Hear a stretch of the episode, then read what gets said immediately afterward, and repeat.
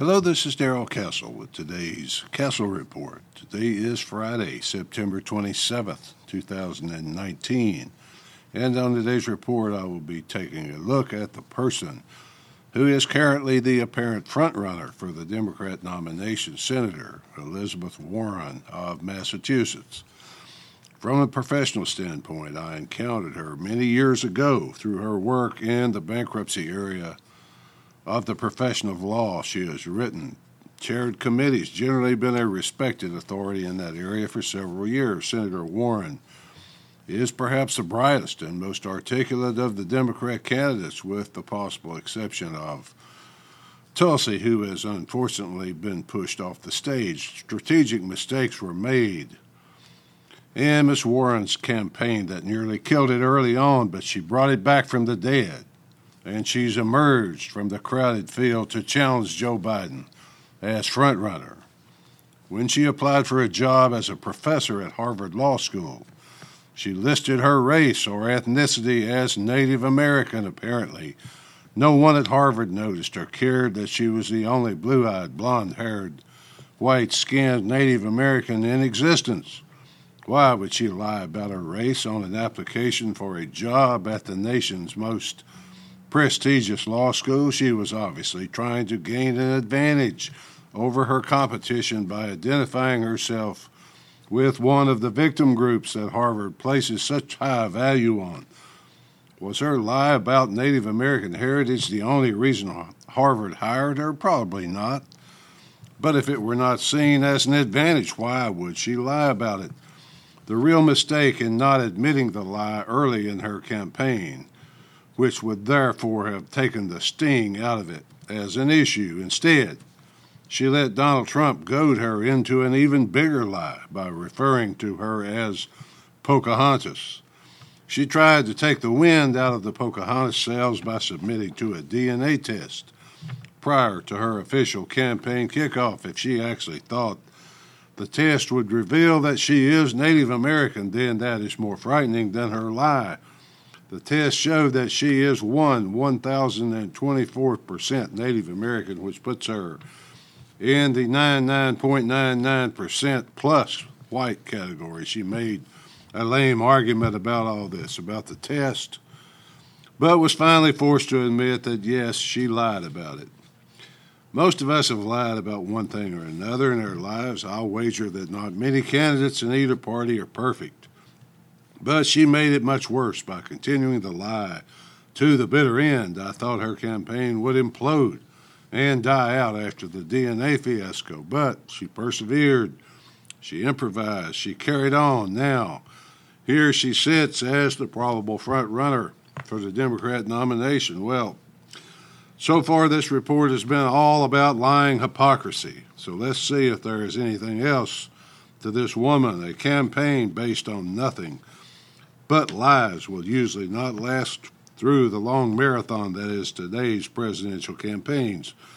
There has to be something in the words of real candidates except lies based on other lies.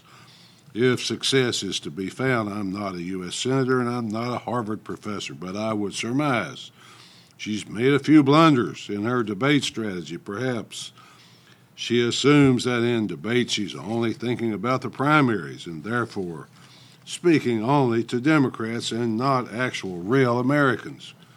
If so, that indicates another problem that she is actually believes her own nonsense.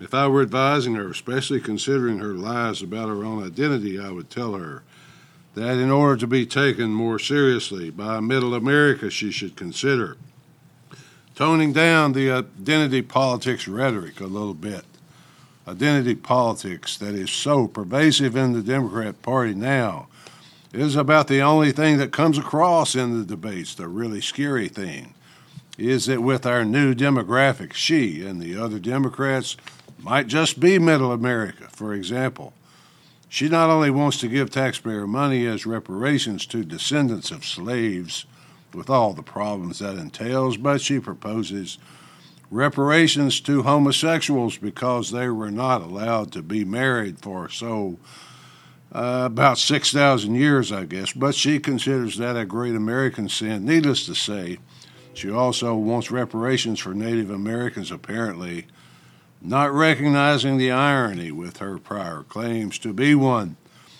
Democrat soundbites of identity instead of unity, which tends to panic the general population, certainly.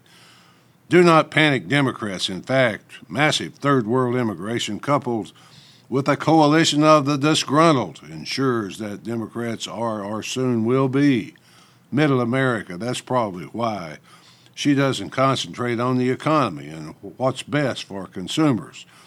Where she is much better suited and more comfortable, she scares people out there too. But who cares because those she scares are not Democrats right now. She no longer needs to outdo the others in stealing and giving away, but I guess it's difficult to resist the urge to get your hand in someone else's pocket. She seems to think that problems can always be solved with more government regulation, but unlike the other Democrat candidates, she actually tells us where she would steal the money to pay for her giveaway schemes, her universal preschool child care program she would pay for with money stolen from those who hold more than $50 million in assets, under the theory that theft is okay if you're stealing from rich people by executive order or by majority vote. Is theft somehow rendered moral if done by executive order or majority vote rather than at the point of a gun? No, theft is theft. It's never moral or ethical, but brute, raw violence resulting in power is the very essence of government. Who controls the violence? That's the question.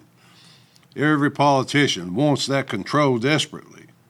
She projects that her free preschool child care would cost about one fourth of the wealth she would steal annually, which she estimates at $250 billion. That seems a little optimistic to me, but so do any and all government boondoggles and the schemes to pay for them. Somehow the boondoggles start and they never end. The payment method is never enough. The concept of government preschool child care, even if the payment method is valid, means turning our children over to the government even longer each day. She is fairly wealthy herself, this woman fairly wealthy, but not wealthy enough to currently trigger her wealth confiscation scheme. I'm sure it'll get there in a few years once it's rolling, but that's okay. By then, she'll be president. Her wealth is primarily in mutual funds and in bonds, but she does own an estate worth $3 million in Cambridge, Massachusetts, and a condo in Washington, D.C. worth 800000 the New York Times, Sunday edition, September 22nd. 2019, and a front page article covered her life in politics and her presidential campaign quite favorably.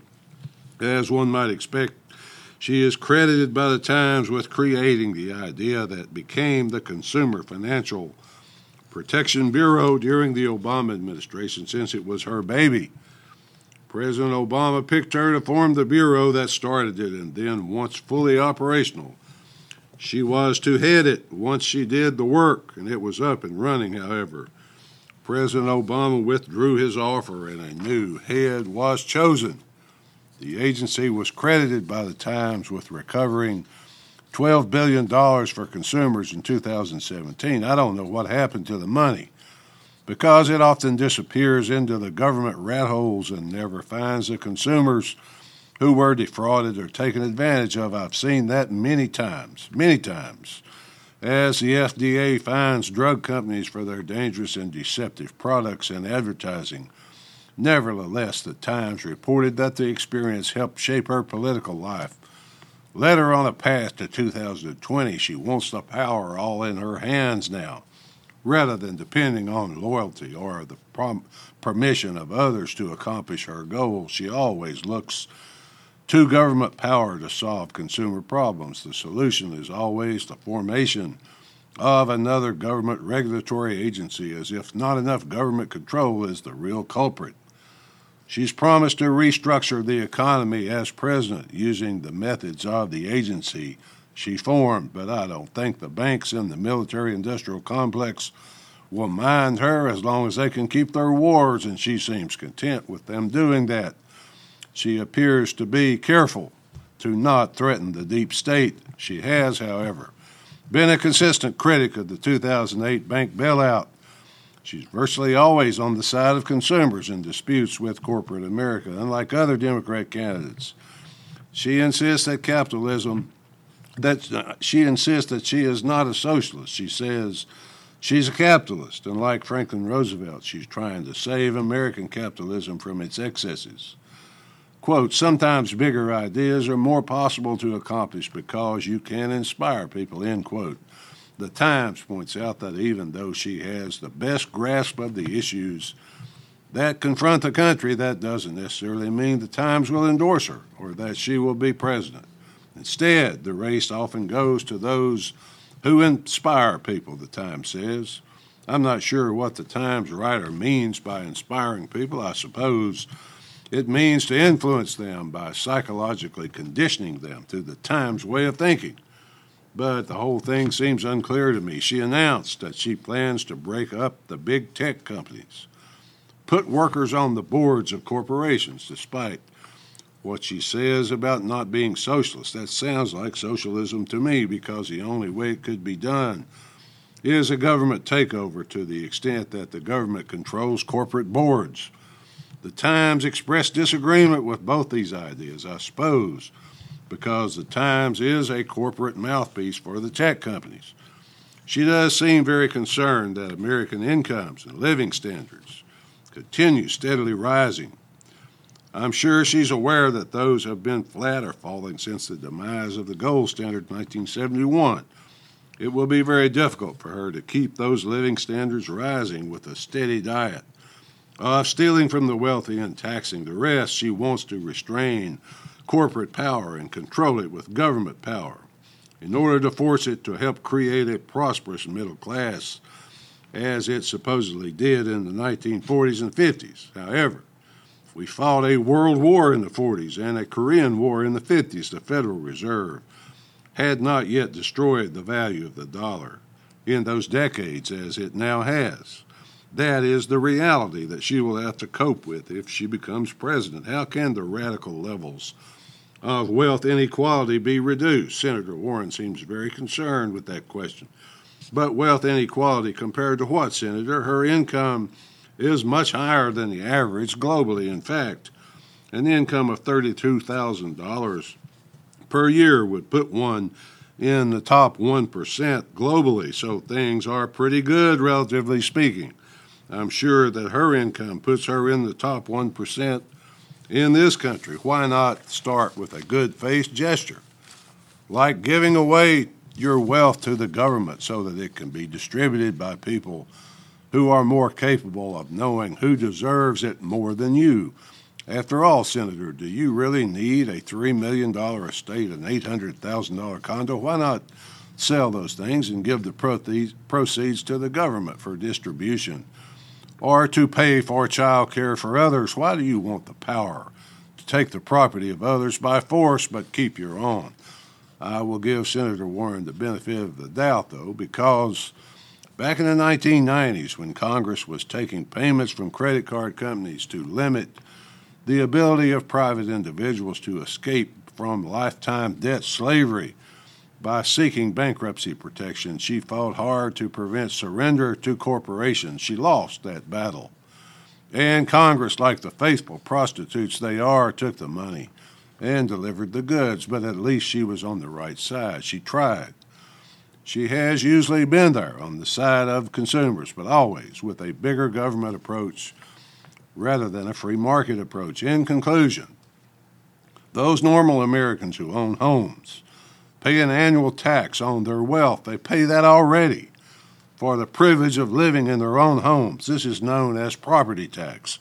It means that people can never actually own their own homes, even if they pay on them for 30 years. Most paper wealth of average people is simply equity in their homes. The rich hold their wealth in other ways, with much of it located offshore, so they are not subject to the government's theft. Finally, folks, Senator Warren is not the worst Democrat candidate out there, not by a long shot. The Federal Reserve and the income tax have led America down the road to destruction. for over 100 years, but she doesn't seem to get that concept. As a result, she tries to address those problems without actually addressing the right problems.